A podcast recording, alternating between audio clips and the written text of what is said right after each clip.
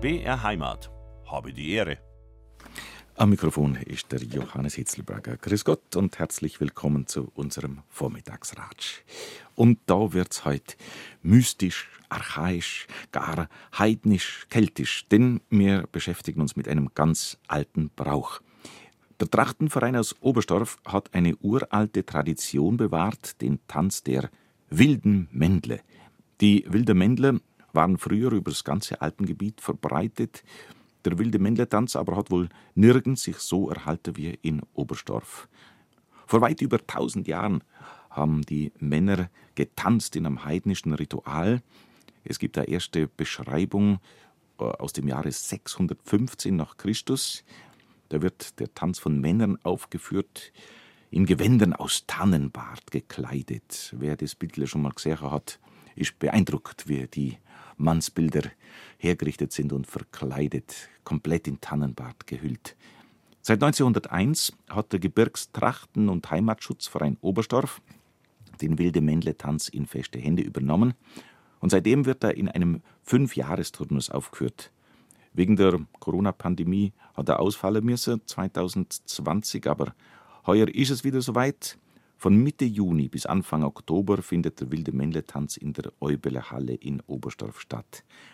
Auch wenn die Aufführung touristisch vermarktet wird, ist der Ursprung doch tief im Brauchtum verankert und wird schon auf und ist ja schon aufgeführt worden, als es keine Touristengeber hat und auch kein Marketingmanager.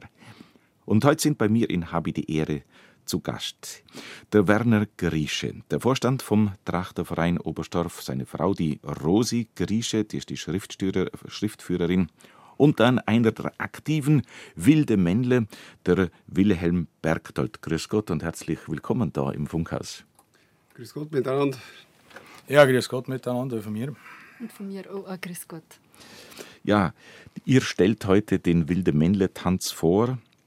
Ihr erzählt aus der Geschichte dieses Kulttanzes, aber Werner Griesche, wir reden auch über den Wert von Brauchtum für die Gesellschaft an sich und ein bisschen über die Geschichte vom Trachterverein Oberstdorf. Wir reden über die wilde Männle in Oberstdorf, die heuer wieder tanzet. Aber vorher reden wir ein bisschen über die Geschichte vom Trachterverein Oberstdorf in dessen Händen die Ausrichtung von diesem Tanz liegt. Und äh, da ist berufen, ein bisschen Auskunft zu geben, der Vorstand, der Werner Griesche. Werner, der Oberstdorfer Trachterverein, ist geschichtsträchtig, weit über 100 Jahre alt und ziemlich mitgliederstark.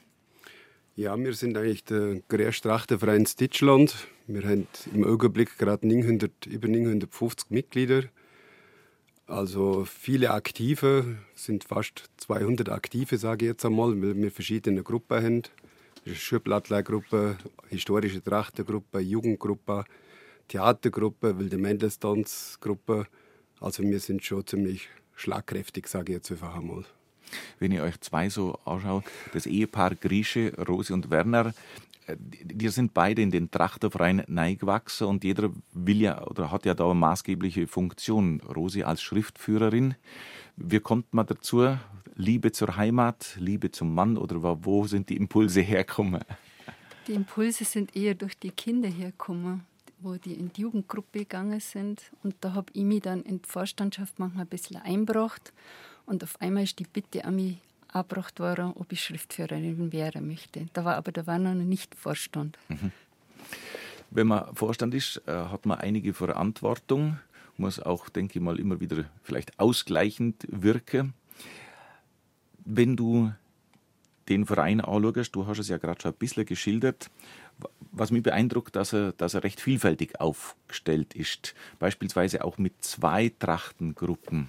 Das hat die Bewandtnis, dass es eine historische Tracht gibt bei euch und eine Gebirgstracht. Erzähl da ein bisschen drüber. Wie kommt es zustande? Bei der Gründung vom Verein 1901, da war es eigentlich, äh, sind es mehr Gebirgstrachtler, gell, wo das ins Leben gerufen haben. Aber dann hat sich mal zurückbesonnen und hat gesagt, es ist ja eine historische Tracht ja auch da. Und dann haben sich die Mitglieder dementsprechend äh, orientiert und die beiden Gruppen sind ja da gewesen und man hat das dann eigentlich quasi vervielfältigt. Durch das, dass man nachher eine Jugendgruppe angefangen hat, das war nachher schon in der 50er Jahren, eher schon vorher, das bei Jugendgruppe gehabt hat. Durch die Kriegszeit, da sind natürlich viele Männer in da gewesen und da ist das natürlich gegangen, aber die Liebe dazu vom Verein und das war ja da. Man, man ist ja immer schon dran gewesen, dass bei die beiden Gruppen erhält. Die, die historische Tracht hat man dann einmal erneuert, aber wichtig ist, dass wir beide sind. Mhm. Es nennt sich, habe ich gelesen, Oberpfarrtracht. Weißt du, woher das kommt oder übernimmt man das einfach so?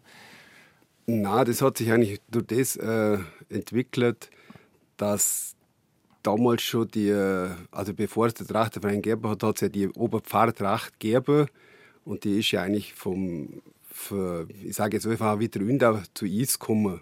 Das ist ja durch Besiedlung auch entstanden. Was heißt weiter unter, also Unterland vom Norden her, so ich, aus Oberstdorfer Sicht? Ja, kann man so sagen. Oder? Aber das ist ganz einfach und ganz nachvollziehbar, wo das herkommt. Mhm. Ja, wie es oft ist, wo es gibt ja viele Einflüsse, die da mit der Rolle spielen dann. Bei der Gebirgstracht ist es ein bisschen einfacher, möchte ich sagen. Ja, das schuldet man viel ähm, Prinzregenten, weil der viel auf der Jagd bei uns war. Also die Gebirgstrachten sind ja in kann ich, kann ich ja so sagen, in ganz Bayern vertreten. Äh, bei Isepa, wir sind ja auch oft besiedelt worden vom Lechtal und da hat man auch schon Lederhosen gehabt. Also ganz eindeutig ist es nicht. Oft wird es zitiert, dem Prinzregent dazu geschoben, ob es wirklich so ist. Wer kann das sagen? Mhm. Also ich sicherlich nicht. Tatsache ist aber, dass es ein frühes Beweisstück gibt dafür, dass man im Allgäu oder zumindest im südlichen Allgäu, im Oberallgäu in eurer Gegend Edelweiß-Hosenträger äh, benutzt hat. Ja, äh, das sind ja von Dietaler da, wo einfach äh, zeigen, dass man das die Hosenträger schon gehabt hat, ob sie jetzt mit Leder waren in der Mitte an Stärk, wo Edelweiß nicht gestickt waren, das hat es immer schon gegeben bei uns. Also was heißt immer? Schon viele Jahre sage ich jetzt einfach. Wie es genau entstanden ist, kann ich nicht sagen. Mhm, mh. Die nochmal zu den Aktivitäten vom Verein. Äh, was musikalisch für mich jetzt auch noch interessant ist, bei euch gibt es einen sogenannten Trachtergesang. Ja, das ist aus Mitglieder vom Verein. Die haben sich zusammengeschlossen und singen Lieder. Da weißt du vielleicht ein bisschen mehr dazu. Also sie sind aus der historischen Tracht und aus der Gebirgstracht und die singen und johlen mit viel Freude zusammen. Und da würde ich sagen, machen wir jetzt eine kleine Kostprobe mal. Einen kleinen Moment. Da tue ich so, und gleich haben wir den Trachtergesang da. Und die bringen da ein schönes Lied, das heißt Der Galtalphirt. Wer sich mit dem Almwesen, mit dem Alpwesen nicht auskennt, erklärt ihr zwei das mal kurz, was ist Galtalp? Das kann der Willi am besten, weil der ist auch Altmeister. So. ja, es gibt äh, zweierlei Betriebe, oder wir haben einen Berg Betriebe gehabt, das ist schon einmal Sennberg und einmal Goldvieh oder Goldalp. Und der Titel vom Stück ist der Goldalpiert. Äh, ich würde sagen, wir hören das Stück jetzt einmal und dann wird da schon beschrieben, was der für einen Tagesablauf oder einen Ablauf Vielleicht muss dann doch noch eine kleine Erklärung danach nachführen, weil es kriegt ja vielleicht nicht jeder die Oberstdorfer Mundart ganz im Detail mit, aber jetzt losen wir mal rein in einen Oberstdorfer Trachtengesang. Genau.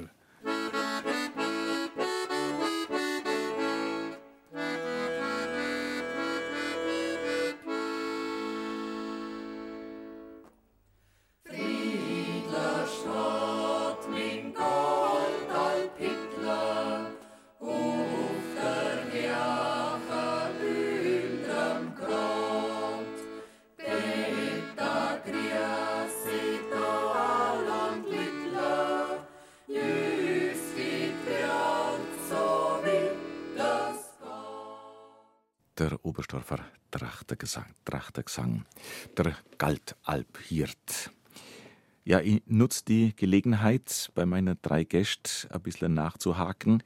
Im Grunde genommen ist der Anlass, dass man über den wilde Männle-Tanz redet, aber ich nutze die Gelegenheit nachzuhaken, weil wir haben ja den Werner und die Rosi Grieche da in ihrer Funktion als Trachtervereinsvertreter und einen aktiven von der Wilde Mendler, den Wilhelm Bergtold, der Tänzer ist, aber auch Alpmeister. Und der kann uns jetzt Auskunft geben, wie es denn wie die aktuelle Situation ist mit, der, mit dem Alpzug, mit der Alpfahrt oder wie äh, sagt man es korrekt, wie ist euer Sprachgebrauch?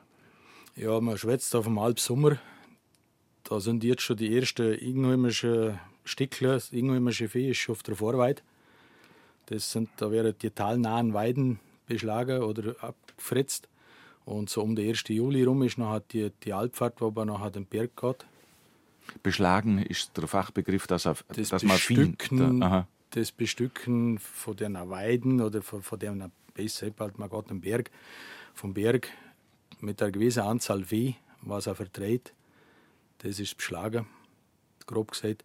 Und jetzt sind die Vorbereitungen in den Berg, also es wird äh, die Festheck gemacht und die Titta hergerichtet und, und, und Viehtrifter und Schwendarbeiter, Stuhl, Klöber und was so notwendig ist, dass man einen sicheren Weidebetrieb äh, durchführen kann.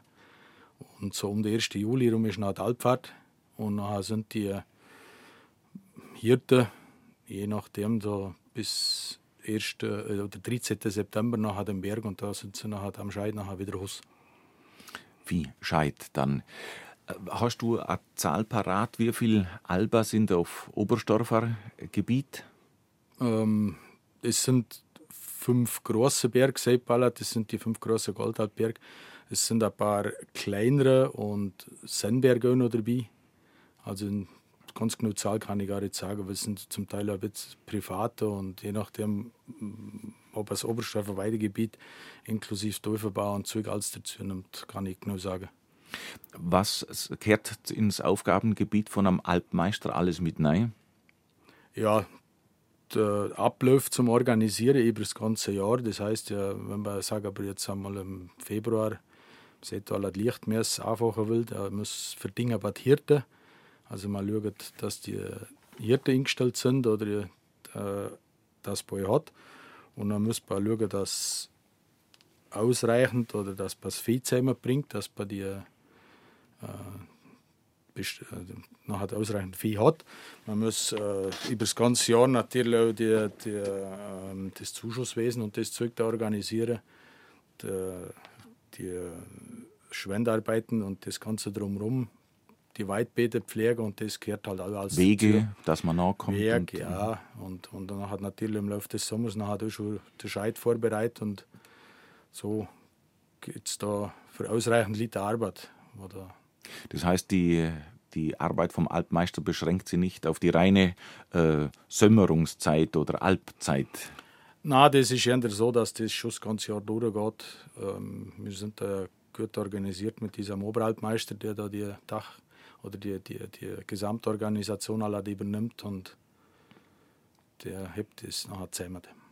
Ist es heute nur so, dass, ich muss gestehen, da bin ich selber in meiner Allgäuer Berg zu wenig unterwegs, äh, dass im Allgäu eher nur Sennen und Hirte sind, im Unterschied zu, zum oberbayerischen Alp- bzw. Almwesen, wo man ja öfter Sennerinnen antrifft? Na, das ich jetzt nicht so sagen. Das ist schon so, dass die Goldviehberg eher namens für junge Kerle sind. Und Weil? Weil das Gebiet ja, größer ist? Das oder? Gebiet ist größer. Die Titter sind äh, jetzt gerade für einen Familienbetrieb so geeignet. Das ist also ein bisschen rustikaler. rustikal, einfacher gehalten. Ähm, es gibt natürlich Ausnahmen, die Sennberg sind, die dann halt oft mit äh, ein bisschen Bewirtung und so verbunden oder auch die talnahen äh, Berg, da ist nachher schon alle, allerlei oder beiderlei äh, da und zur Bewirtung natürlich. Mhm. Mhm. Also ist es mittlerweile, kann man sagen, schon doch ein bisschen gemischt. Mann und Frau sind im Berg, sind auf der Alp, in der Alp unterwegs. Ja, ja, das ist schon. Also speziell Sennberg sind ein bisschen anders bestückt inzwischen oder halt mhm. vom Personal her. Mhm. Ein kleiner Einblick vom Wilhelm Bergdold, der neben dem, dass er Tänzer ist und, und, und, äh, und ein Schmied und ein, und ein leidenschaftlicher Trachtler, ähm, ist er ähm, ja auch Alpmeister und hat uns ein bisschen Einblick gegeben, was jetzt mit dem Alpsommer ansteht. drei Gäste habe ich gleich heute aus Oberstdorf, aus meiner Allgäuer Heimat. Freut mich sehr. Das Ehepaar Rose und Werner Grische vom Oberstdorfer Trachterverein. Und dann noch einen wilden Mann, ein Tänzer vom Wilde Männler-Tanz, der Wilhelm Bergdold, der uns nachher noch Einblicke geben wird in das mystisch-archaische Treiben von der Wilde Mändler. Jetzt aber zuerst noch mal ein bisschen zur Geschichte vom Trachterverein Werner in Oberstdorf. Das muss man ja, finde ich, schon im Blick haben. Oberstdorf ist ein Tourismusort, ein bekannter Tourismusort, weltbekannt. Da haben die Großes geleistet schon, möchte ich sagen, was einem Respekt abnötigt, wie man so große internationale Veranstaltungen stemmt, was man in Oberstdorf immer wieder äh, erleben kann. Und es kann aber ja vielleicht auch ein bisschen schwierig sein, wenn, ich will nicht sagen, dem gegenübersteht, aber auch eben verortet ist sowas wie ein Trachterverein, der auf Brauchtum Wert legt, der auf die Heimat, Brauchtumspflege in der Heimat Wert legt und äh, keine Kollision vielleicht mit der modernen Welt oder solcher Events, die dann in Oberstdorf auch stattfinden, aber das könnte doch ein besonderes Bewusstsein bei der Oberstdorfer selber geben für die Heimat. Wie siehst du das? Ich sehe das so, dass die Oberstdorfer äh, ihre Traditionen einfach pflegen und der ganz großen Wert darauf legen, dass man das tut. Weil da ist ja jeder so viel von der Oberstdorfer verbunden mit der Heimat, dass er das einfach äh, pflegen will. Und wenn man das tät, dann tät mir wahrscheinlich äh, total abgleiten in, in einer Großstadt. Und da glaube ich schon, dass der Oberstdorfer das nicht wenn, dass man schon die Eigenheit einfach pflegen will. Find, man kann's, man, es ist ja schon, ein, wir haben ein schönes akustisches Beispiel schon dafür, dass die Mundart einen Stellenwert hat und ganz selbstverständlich praktiziert wird. Ja, das ist schon, wie man bei uns sagt, man, man brücht die Gäste und man freut sich auch, wenn sie kommen. Und, aber manche Sachen, da sind die einheimischen Frauen, wenn sie untereinander sind. Und man muss nicht überall dabei sein, sondern es ist schön, wenn die eigenen sich treffen. Der Trachterverein Oberstdorf hat natürlich dem ganzen Tourismuswesen auch schon immer Rechnung getragen, dadurch, dass er Veranstaltungen gemacht hat und organisiert hat und auch große Veranstaltungen. Und dadurch, in, in diesem Zusammenhang, ist ja auch ein Mordsveranstaltungsort entstanden. Das ist über eure Eubeler Halle entstanden. Da, da haben wir vielleicht an der Platz. Mordsding. Also, wir haben in der Halle für 1000 Leute Sitzplätze. Mhm. Das bringen wir locker unter entstanden aus, aus äh, anfänglich war, war an diesem Platz ein Zelt gestanden, wie, wie man es von vielen Orten kennt, wo man ein Festzelt macht, wenn irgendeine Veranstaltung sei soll. Ja, man hat eigentlich ganz früher hat bei die ersten Veranstaltungen in der Turnhalle gehabt und wo die Veranstaltungen dann einfach zu groß geworden sind, hat der Verein äh, ein Zelt gekauft, weil äh, wenn das Wetter schlecht war, dann hat man keine Außenveranstaltungen machen können und hat ein Zelt gekauft und das haben die alle im Frühling aufgestellt und im Herbst abgebrochen. Ach, ein stehendes Zelt sozusagen, die ganze, die ganze Saison sozusagen. Der Verein hat ein festes Zelt gekauft und hat es dann aufgestellt. Und nach dem Krieg war dann ziemlich viel kaputt und hat man wieder repariert. Und dann irgendwann hat sich das ergeben, dass man gesagt hat, man bitte Halle. Da war aber Oberstdorf einer den wenigen Orten, wo so Veranstaltungen eigentlich gemacht hat. Das, man schwätzt heute noch vom Zelt. Man geht ins Zelt. Man meint, meint aber die Eubele Halle, das feste Eubele, Bauwerk Eubele Halle. Man meint Eubele Halle, aber die, die ältere Generation, die wenn sagen, sie gehen in die Eubele Halle, dann schwätzen sie immer, sie gehen ins Zelt. Aha. Weil, es ist einfach von früher so, ist was gewöhnt. Kleiner äh, Vorgriff, der äh, Wilhelm Bergdold wird uns ja nachher noch zu der Wilde Mändler einführen, aber das ist auch der Veranstaltungsort für diese Tanzaufführungen. Ja, wir machen das äh, in der Oberhalle, weil wir haben einfach das Ganze angerichtet, um, Beleuchtung, Musik, kann da gut spielen. Äh, wir sind einfach witterungsunabhängig. Weil, also wir haben 2015 mal eine Außenveranstaltung wieder gemacht und das ist die, letzte, die erste wieder gewesen vor über 70 Jahren hat man wieder einmal eine Außenveranstaltung gemacht. Und das war dann schon wirklich so, dass kurz vorher noch ein Sturm gekommen ist und wir haben gar nicht gewusst, soll Kinderpreis veranstaltet, aber es war all die, die da waren, die schwätzen heute und davon, wie, wie toll das war. Mhm, mh. Die Eubele Halle liegt ja, äh, wenn ich es recht im Sinn habe, eigentlich gleich neben der, der Skisprungschanze, oder? Das ist doch eine unmittelbare Nachbarschaft. Ja, wir sind da gleich in der Eubelhalle, das ist an der Nebelhambahn oben. Wenn man da hinfährt, da weiß man gleich Richtung Sprungschanze. Wenn man fährt, zwischen bei denen liegt die Eubelhalle. Drei Gäste aus Oberstorf sind bei mir im Studio vom Trachterverein Oberstorf, die Rosi und der Werner Grische und von der Wilde Mendler, der Wilhelm Bergdold. Aktiver Tänzer und Wilhelm Bergdold wird uns jetzt ein bisschen was erzählen über die Geschichte der Wilde Mendler. Den Begriff gibt es ja, wenn man hier nachher geschaut, im, im hm, Handwörterbuch des deutschen Aberglaubens, da heißt dann noch wilde Frau, wilde Fräulein, wilder Mann, wild Mannli. Und äh, man liest dann weiter eine von der Schweiz bis Kärnten, das Gebirge und seine Täler bewohnende Gruppe. Da heißt es von Wesen, allerdings der niederen Mythologie.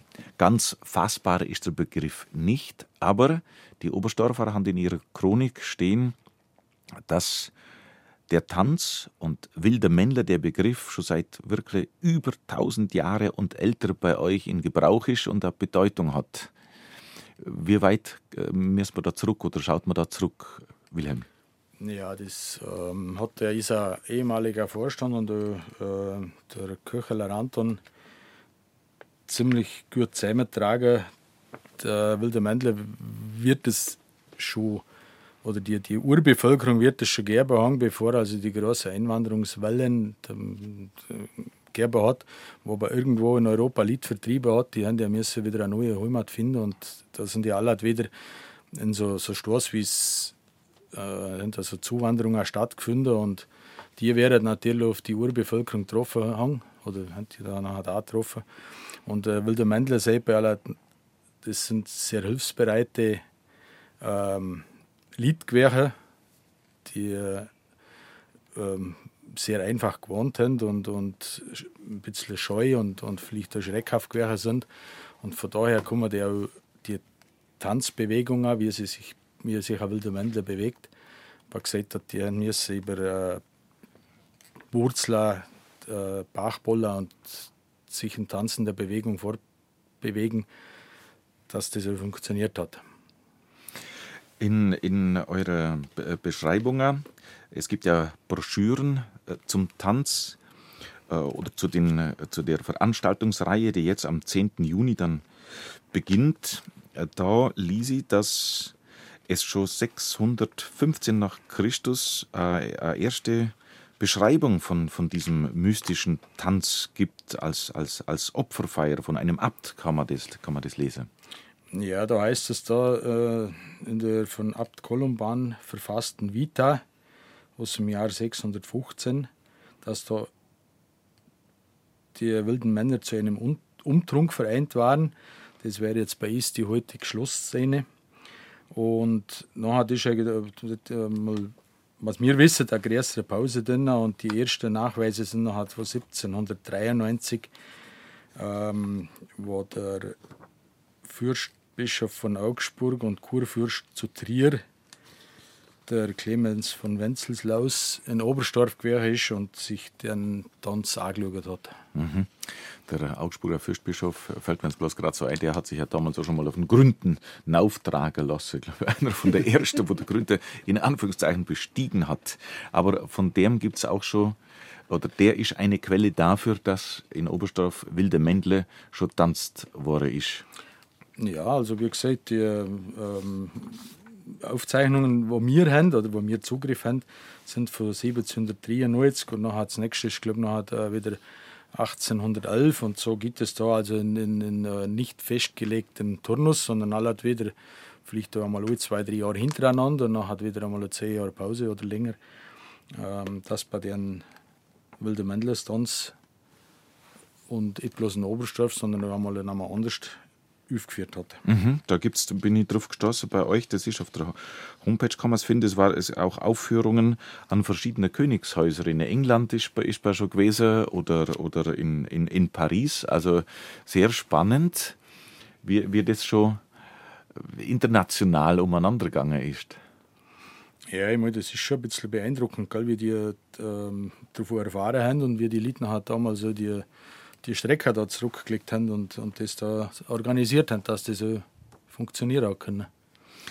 Und dann gibt es noch eine Stelle, wo man äh, auf die Pestzeit referiert, wo es heißt, was jetzt kein Einzelfall für, für, Oberstdorf ist. Das findet man ja in vielen Orten, wo aus, aus der Not der Pest Leute ein Gelübde gemacht haben für, für irgendeine Sache, die sie, wenn sie die Pestzeit gut überleben, fürderhin praktizieren wollen. In Obrammergau haben wir die Passionsspiele und bei euch soll das mit dem wilden Männle-Tanz auch so gewesen sein. Ja, Oder das ähnlich? soll so ähnlich gewesen sein. Und zwar gegen Ende von der Pestzeit haben sich da zwölf junge zusammengetan oder zwölf zusammengetan, haben sich äh, AS gemacht und sind noch hat ähm, zu Oberstdorf auf dem Werk gewesen, so das Dorf durch. Und die haben sich noch hat, ich weiß es nicht mehr genau, aber ich glaube zwei oder drei Wochen später wieder getroffen und haben sie festgestellt, dass von ihnen keiner fehlt. Das heißt, äh, irgendwo ist noch der Schrecken von dem, der Pest äh, bin abgeschwächt worden oder sind einfach nur so Angst davor und die Pest ist ja noch abgeflaut. Und da ist wohl mit der Ursprung vom Wilde Mendles Tanz oder das bei deren aller wieder einmal aufführt, äh, müsste das der Ursprung singen. Mhm, mh. Also den Tanz gibt es ja schon lange, aber dass man das in diesem dass man an sich einen bestimmten Turnus überlegt. Ja, der äh, muss man ein bisschen Obacht geben. Der, also der Fünfjahresturnus ist nachweislich erst seit 1950 so. Ach so, so jung dann, ja. dies, dieser Turnus. Der Aha. Turnus, ähm, zwischen, also wir wissen, so wie jetzt aktueller Stand, ähm, zwischen 1900 und, und, und äh, 1934 oder 1938 das ist die Aufzeichnung sehr lückenhaft. Ähm, während der Kriegszeit ist nachher gar nichts da gewesen und erst, wo die, was wieder riebiger war, ist, ähm, habe das noch hat wieder neu angefocht, muss man fast sagen. Das ist etliche Jahre gar nichts gewesen. Und haben sich die Paar, was noch gegeben hat, haben sich da organisiert und haben das wieder auf die Füße gestellt. Mhm. Sie haben, habe die Ehre, der Vormittagsratsch auf BR Heimat. Und wir reden heute über wilde Männer in Oberstdorf. Denn heuer tanzen sie wieder, die wilde Mändle. Ab 10. Juni geht's los. Die Männer, die da tanzen, sind schon eine Zeit lang fleißig am Probe. Da hören wir nachher gleich noch mehr drüber. Denn bei mir zu Gast sind drei Oberstdorfer, unter anderem der Wilhelm Bergdold, der aktiver Tänzer ist. Es sind zwölf Tänzer, insgesamt 14 aktive, Wilhelm, wenn ich es richtig weiß. Und ja, erzähl uns doch mal, wie schaut so ein wilder Mann aus? Ja, nochmal nochmals zur Gruppe. Also der, Gruppe besteht aus 14 aktiven Tänzer und dieser hat zwei oder diesmal drei Tanzmeister. Äh, zwei Spieler, die begleiten dies auf der Probe, weil ohne Musik geht es nicht. Und an den Auftritt haben wir noch eine Blasmusik, wo es da spielt. Und ich bin der Meinung, dass das zusammengehört alles. Der Zugkehrer tut natürlich, wenn man das so aufziehen will, jemand, der die Halle umtreibt oder das Zelt, und in dem Fall auch der Vorstand von der Trachtenverein oder alle, die da mithelfen, dass man das so machen kann, dass man die da vergisst.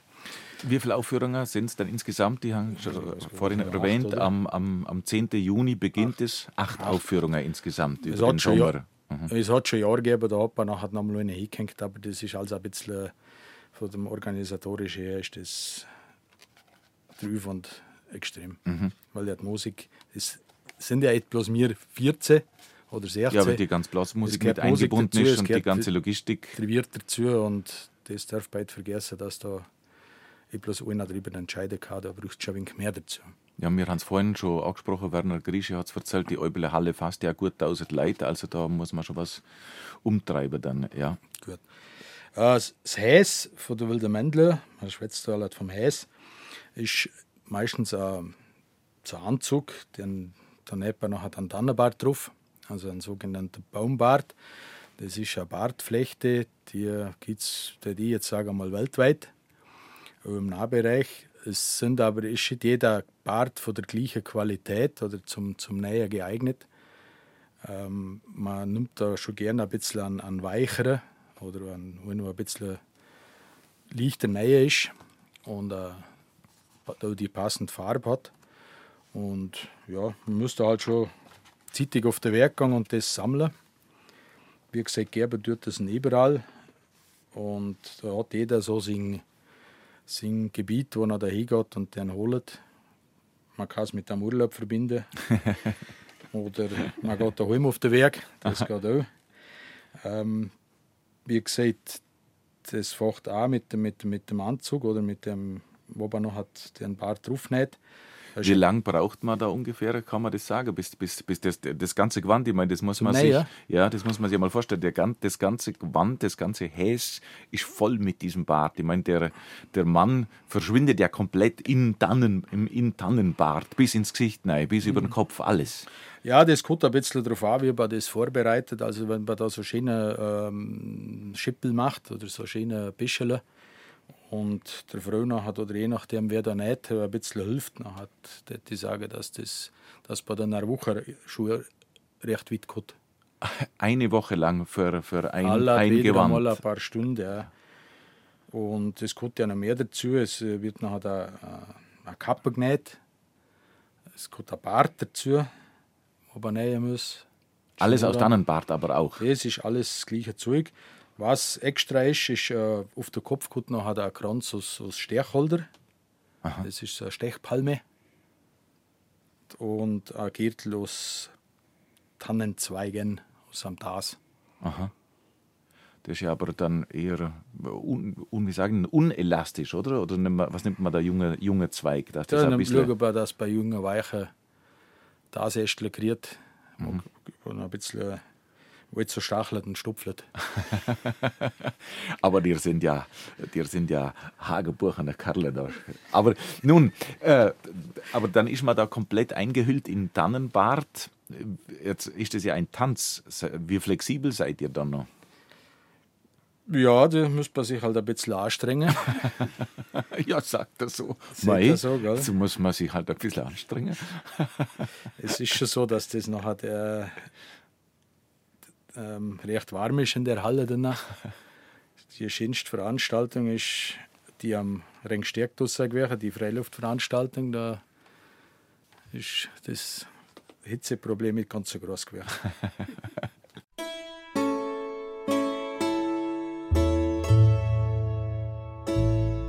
BR Heimat. Habe die Ehre. Am Mikrofon ist der Johannes Hitzelberger. Grüß Gott und herzlich willkommen zur zweiten Runde von unserem Vormittagsratsch. Wir beschäftigen uns heute mit einem ganz alten Brauch. Der Trachtenverein aus Oberstdorf hat eine uralte Tradition bewahrt, den Tanz der wilden Männle. Seit 1901 hat der Gebirgstrachten- und Heimatschutzverein Oberstdorf der wilde Mändle-Tanz in feste Hände übernommen. Seitdem wird er wir haben es vorhin gerade gehört, nicht ganz durchgehend, aber man kann sagen, jetzt dann seit etlicher Zeit doch in einem regelmäßigen Fünfjahresturnus aufgeführt, wobei wegen der Corona-Pandemie hat der Tanz ausfallen müssen, aber heuer ist es wieder soweit. Von Mitte Juni bis Anfang Oktober findet der wilde Mändle-Tanz in der Eubeler Halle Oberstdorf statt. Der Wilhelm Bergtold hat uns vorhin schon beschrieben, wie so ein wilder Mann ausschaut. Wirklich wild. Die Gewänder von der Wilde Mändler sind aus Tannenbart, diese Moosflechte von Tannen oder Fichten.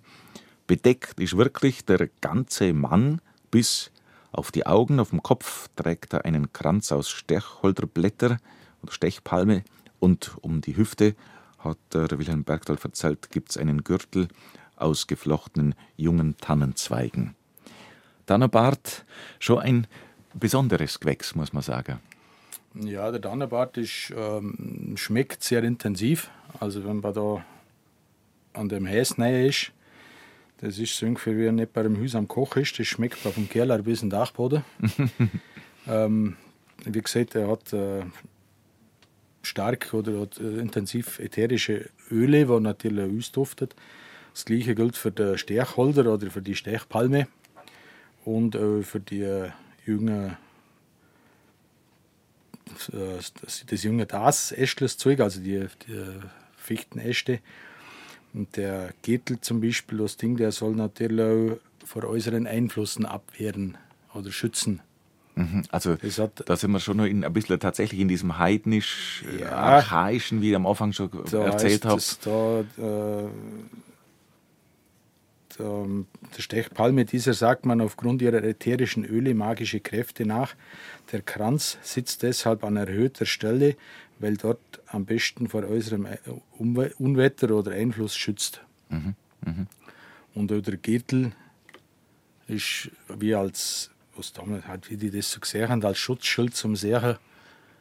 Und somit ist das, das wilde Mändler, wenn er mit dem Häs auf dem Werk gewesen ist, irgendwie vor allem sieht er oder hat sich vor allem sieht er an Schutz mhm. zu, oder angezogen oder mhm. zugelegt. Mhm. Das Ganze, ein Tanz, findet nicht äh, findet mit Musik statt. Das war äh, früher, hast du mir im Vorgespräch schon gesehen, eher, eher eine kleine Besetzung. Mittlerweile haben wir äh, für die Aufführungen als Begleitung die ganze Musikkapelle Oberstorf. Ja, das ist äh, der Ursprung, oder im Ursprung, wo angefragt hat, sind äh, hauptsächlich Trommeln und Pfeifen äh, als Begleitung verwendet worden. Ähm, ich glaube 1811, wenn ich es recht im Kopf habe, hat, äh, hat der Schullehrer einmal die Melodie in Nota gefasst und somit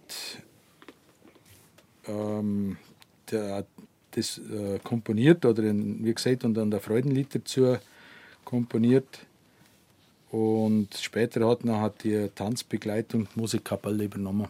Mhm. Während der Probe jetzt haben wir ja vorher gesagt, äh, Helferpreis oder äh, meistens sind es ehemalige wilde Mändler, die Harmonie spielen können. Die äh, begleitet ist da auf der Probe und mm, weil man ja nachher noch ein bisschen flexibler ist. Und ab dem ersten Tanz oder einmal noch vorher ist noch halt Blasmusik dabei. Mhm. Die erste Aufführung ist jetzt am 10. Juni, 10.06. Seit wann laufen die Proben bei euch? Ja, wir haben jetzt da Anfang März angefangen, wobei man da nicht bloß probt, sondern da gehört das dazu, dass man als allererst einmal die Kulisse aus dem Stadel holt und aufstellt und schaut, ob sie Beschädigungen haben vom vorigen Mal, ob noch alles passt und fest ist oder ob man noch irgendwas austauschen muss. Und da fängt man nachher zu Hofeln mit der Probe an. Wie muss man das vorstellen? Die sind vermutlich nicht gleich im Häs, nicht gleich im Gewand, in der Verkleidung. Na, ähm, in der Zeit geht man noch zivil auf Probe, also im normalen Schafferhäs oder wie auch immer. Und es sind ja alle neue dabei. Wir haben ja da wieder einen Wechsel drin. Ähm, und so fängt man halt einmal Schritt für Schritt an, einfach ein paar Figuren zu machen. Die wird, manchen Figuren muss man halt so ein oder andere Mal wiederholen. Und so wird es nachher im Laufe der Zeit nachher einmal äh, auf der kompletten Tanz ausgeweitet.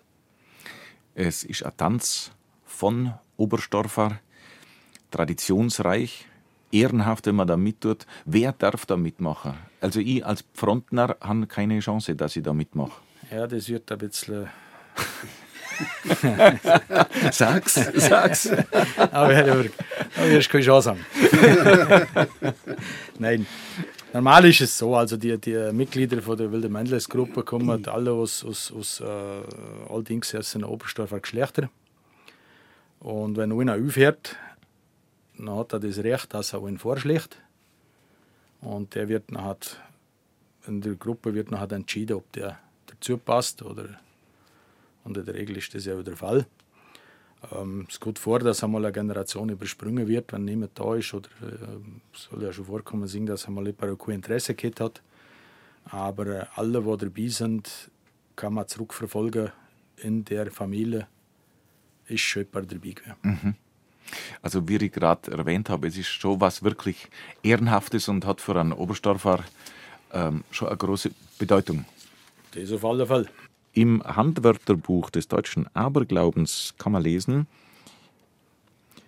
auf den September verlegt ist die sehr bekannte Erneuerung solch alter Bräuche, die sich den Huttler, Perchten und Schemenläufen vergleicht, nämlich der Oberstdorfer Wildmännlestanz. Er wird von Ortsansässigen aufgeführt, die grüne Gewänder und Tannenbart tragen. Sie führen ein gymnastisch-pantomimisches Tanzspiel vor. Man zeigt die Figuren im Freien von altertümlicher Musik begleitet. Die zwölf wilden Männer, die einem Berggeist als Anführer folgen, springen alle Schritte. Das Lexikon ist schon, hat schon ein ganz schönes Alter, Wilhelm Bergdold. Ganz so wird es nicht praktiziert. Aber nehmen wir uns doch jetzt einmal mit in die Tanzfolge, in die Figuren vom Wilde Mändler Tanz.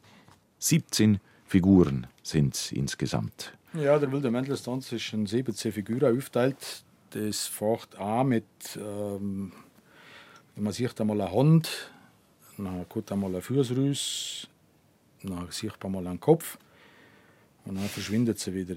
Und so, Ach so, so von der Seite, von der Bühne muss man sich das vorstellen. Wenn man vom Publikum auf die Bühne Bühne sich schaut. die, die, die Männer vorsichtig auf die Bühne. Genau, und dann hat, äh, man fährt das gleiche Spiel wieder an und dann kommen jetzt einmal alle raus.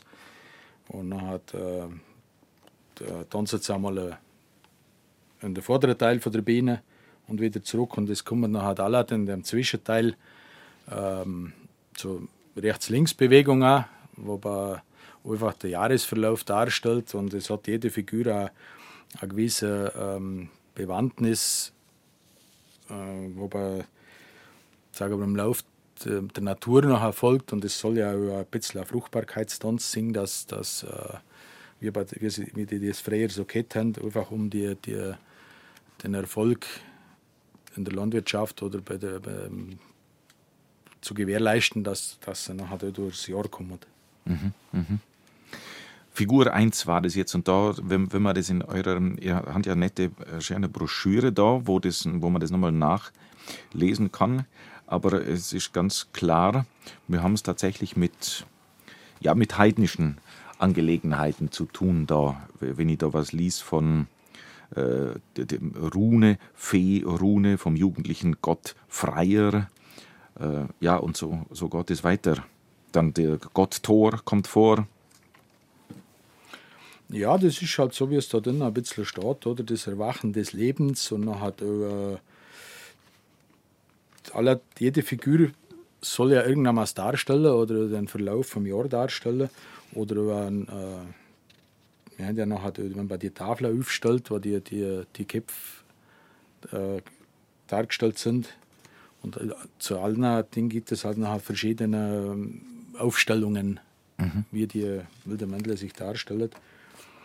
Zum, wird nachher der Glocke aufgebaut oder im zweiten Teil noch hat, wenn die, die Tafel umdreht werden, dann kommt ja auch mal die, äh, die groß, die, der große Kopf zum, zum Vorschein. Da findet man da mal das Kompliment, äh, wird das Kompliment aufgeführt in einem Rundtanz oder, oder äh, als Seitenbilder die Glocke aufgeführt und ja hat jedes Singbedeutung. Wenn man das so, so anschaut, also die, es entstehen da ja ganz, äh, ganz interessante Bilder mit 1, 2, 3, 4, 5, 6 Mann und dann nebendran nochmal, wo die, die einen schauen äh, zwischen den Viers und da durch, dann äh, zwei mit drin, dann einer drüber. Äh, es ist auch immer alles mit, mit ordentlich Kraftaufwand verbunden, um sich in solchen Positionen zu halten, oder? Ja, das ist ein bisschen unterschiedlich. Das heißt teilweise mit Kraft, aber auch mit ein bisschen gelenkig singen. Und die großen, stabileren, die müssen halt das Gestell machen und die kleineren, gelenkigen, die dürfen nachher, die dürfen nachher oben auf. Das, das klingt so einfach, als, ob man das mal so macht, aber nicht umsonst übt ihr ja ein Vierteljahr vorher. Ja, ich muss, das muss schon singen, weil wenn man noch das heiß sehr laut, also das Sichtfeld ist noch schon eingeschränkt. Das heißt, äh, der juckt da zum Teil, ich will nicht gerade sagen blind nüff, aber das muss halt passen. Weil sonst kommt er nicht dahin, wo er soll. Äh, Sie haben es am Anfang äh, erwähnt in diesem Zitat vom, vom Handwörterbuch des deutschen Aberglaubens, wo es heißt, ähm, die, die zwölf wilden Männer springen alle Schritte. Also es wird, man muss es sich nicht als äh, geschmeidigen, dahinfließenden Tanz vorstellen, oder? Ja, der, der, die Schrittfolge ist ja festgelegt und äh, das ist ja, es ist ja, bei uns sagt man, juckt. Mhm. Und springen da mir man juckt. Mhm. Und das sagt eigentlich alles uns. Es ist einmal ein bisschen lauter, es ist einmal ein bisschen gedämpfter oder leiser. Und äh, so bewegt sich halt der wilde Mändler vor oder zurück. Aha. Beim ähm, in, in, der, in der Abfolge Werden's, äh, kommen, sind immer gleich viele Männer auf der Bühne oder wie wir? Nur, das ist äh, ein bisschen figurabhängig. Ähm, wir haben eine Figur wie jetzt beim Kopfstand oder so, da gehen bloß vier Nüsse. Oder wenn man die, die große Pyramide macht oder ganz zum Schluss noch ein, ein Schlussbild das vorletzte der Altar, da sind dann halt alle 14 dabei. Und zwischendurch gibt es Figuren mit keine Ahnung, sind einmal sechs oder acht dabei oder einmal zehn. Bis, wie gesagt, dass bei zwei Figuren alle mitgehen. Die Hand, du hast es ja so äh, jetzt ein bisschen angesprochen, ähm, sozusagen Handwerkszeug oder Hilfsmittel dabei, Bilder werden, werden, werden gezeigt und äh, teilweise auch, äh, wir haben es gesehen, mit irgendein paar Stöcke, die aneinander gehalten werden? Das ist nicht der Keiltanz, also die werden nicht aneinander gehalten, sondern das ist, äh, wird nicht aktiv verwendet. Was heißt aktiv? Wie, wie, wie, wie, wie, wie beim Fechten oder Säbeln? Ja, oder man, äh, da stellt man halt über ein, ein Ding da, die nichts Säbel, äh, das ist halt der Keiltanz. Hm. Da werden verschiedene Figuren dargestellt und zum Schluss gibt es noch der Besiegte. Das heißt, äh, beim letzten Schlag geht er in den Boden und um den wird nachher noch einmal rumgejuckt und der wird dann mit der Keule nachher so langsam wieder zum Leber weckt. und zum Schluss hilft beim nachher wieder auf. Und dann gibt es noch einmal einen Rundtanz und dann ganz zurück eine Kulisse. Und dann sind wieder alle alles.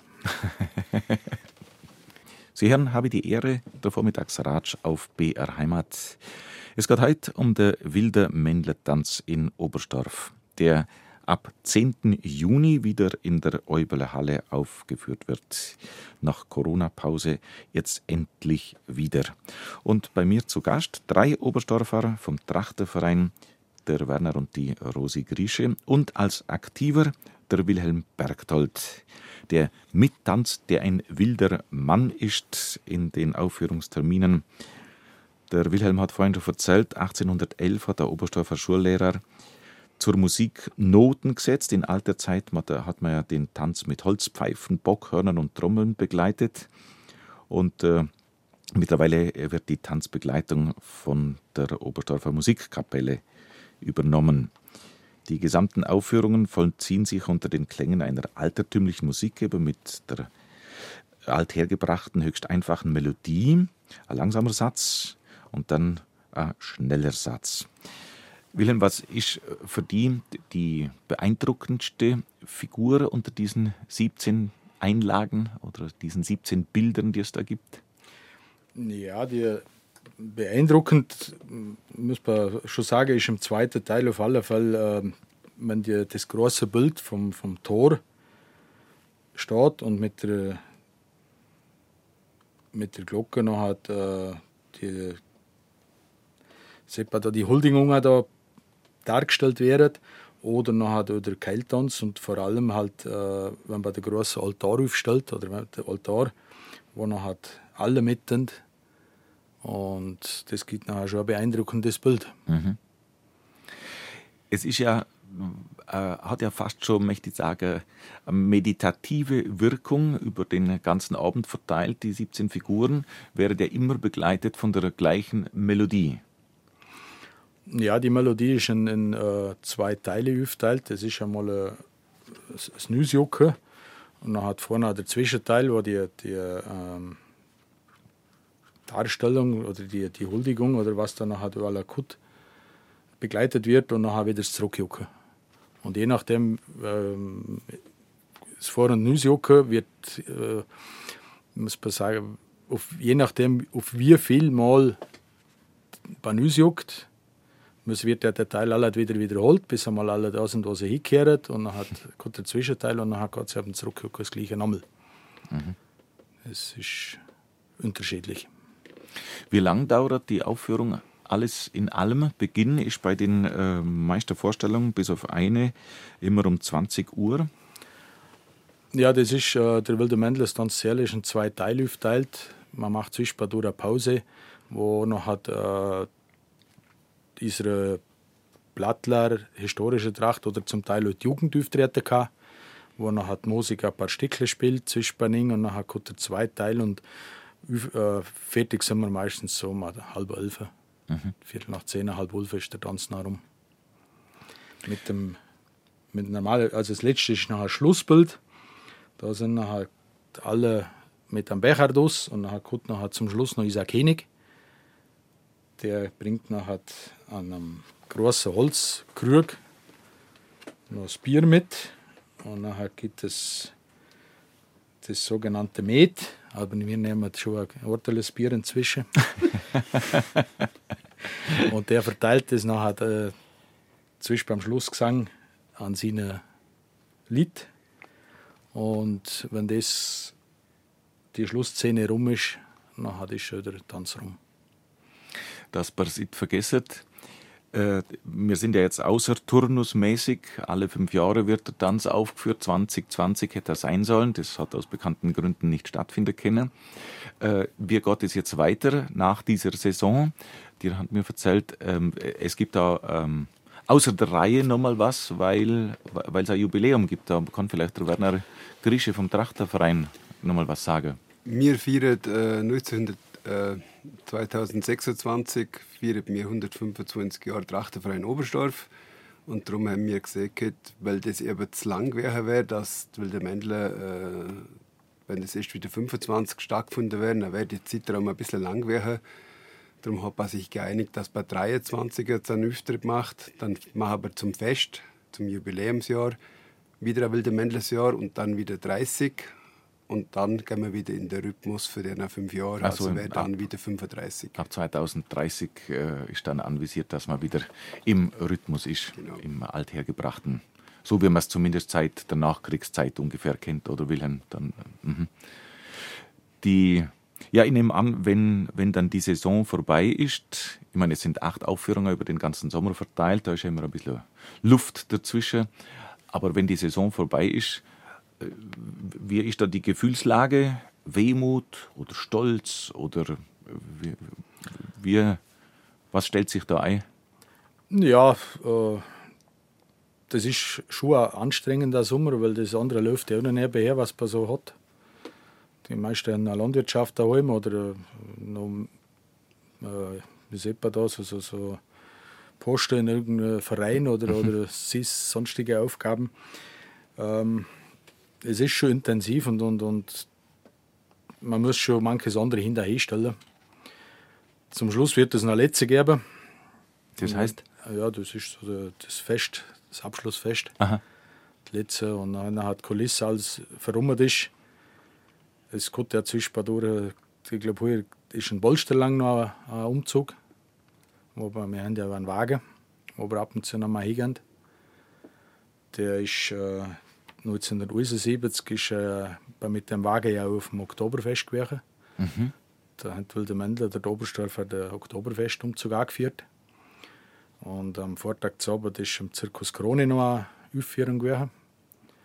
Und das ist so, ja, hier und da sind es einmal mehr wie einer im Jahr so Umzug. Ruiner. Also das heißt, man kann wilde Männler hier und da schon auch außerhalb von einer Spielzeit antreffen.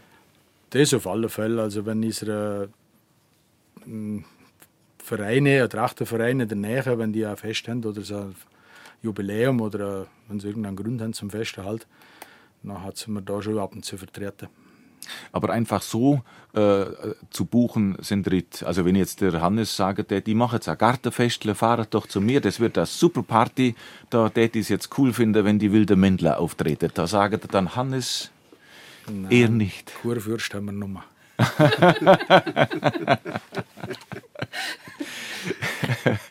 also das heißt, ihr sucht, wenn außerhalb von der Tanzzeit, dann sucht ihr euch ganz gezielt aus und behaltet euch vor, wo man, wo man sich zeigt und ins Häs schläft.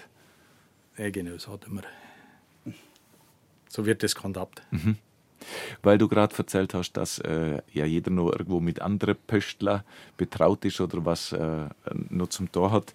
Äh, ich habe gesehen, dass bei euch etliche Jolar mit unter der wilden Mändler sind. Oder? Ist ich richtig? Ja. Von der Jodlergruppe Oberstdorf. Unsere Spieler und einer von der Aktiven noch ist auch bei der Jodlergruppe. Und ich glaube, man kann bei allen schauen, es hat jeder noch eine andere Aufgabe, die wir, zum, wo wir vergessen dürfen in diesem Jahr. Mhm. Über Wilder Mändler Tanz haben wir ein bisschen was Erfahrenheit durch einen der Aktiven, den Wilhelm Bergdold, der mittanzt und äh, ja, der ist ein bisschen Einblick gehabt in diesen alten Kulttanz. Wilhelm, danke schön, dass du da für uns erzählt hast und uns ein bisschen mitgenommen hast in diese Welt. Ja, übrigens, dass wir kommen dürfen. Vergelt's Gott geht auch an die zwei, das Ehepaar Grieche, die Rosi und den Werner, die Schriftführerin und den Vorstand vom Trachterverein Oberstdorf. Vergelt's Gott an euch zwei. Ich darf vergelt's Gott sagen, dass wir da gewesen sind. Es war Ski bei dir und ich hoffe, dass wir das einmal wiederholen können. das können wir wiederholen. Und Rosi, zuerst einmal muss ich aber schauen, dass man den wilden Männlerstanz in Augenschein nimmt in Oberstdorf. Ja, genau. Und ich sage auch danke fürs das bekommen dürfen. Danke. Was die anderen heute noch, wenn der Zwinker in der großen Stadt sind? Ja, ich glaube, wir gehen jetzt auch zuerst einmal in Augustiner. das scheint eine gute Idee zu sein. Also, nachher wünsche ich euch einen schönen Tag. Kommt wieder gut heim ins Allgäu nach Oberstdorf. Einen schönen Tag. Für Gott miteinander. Für Gott ja. miteinander.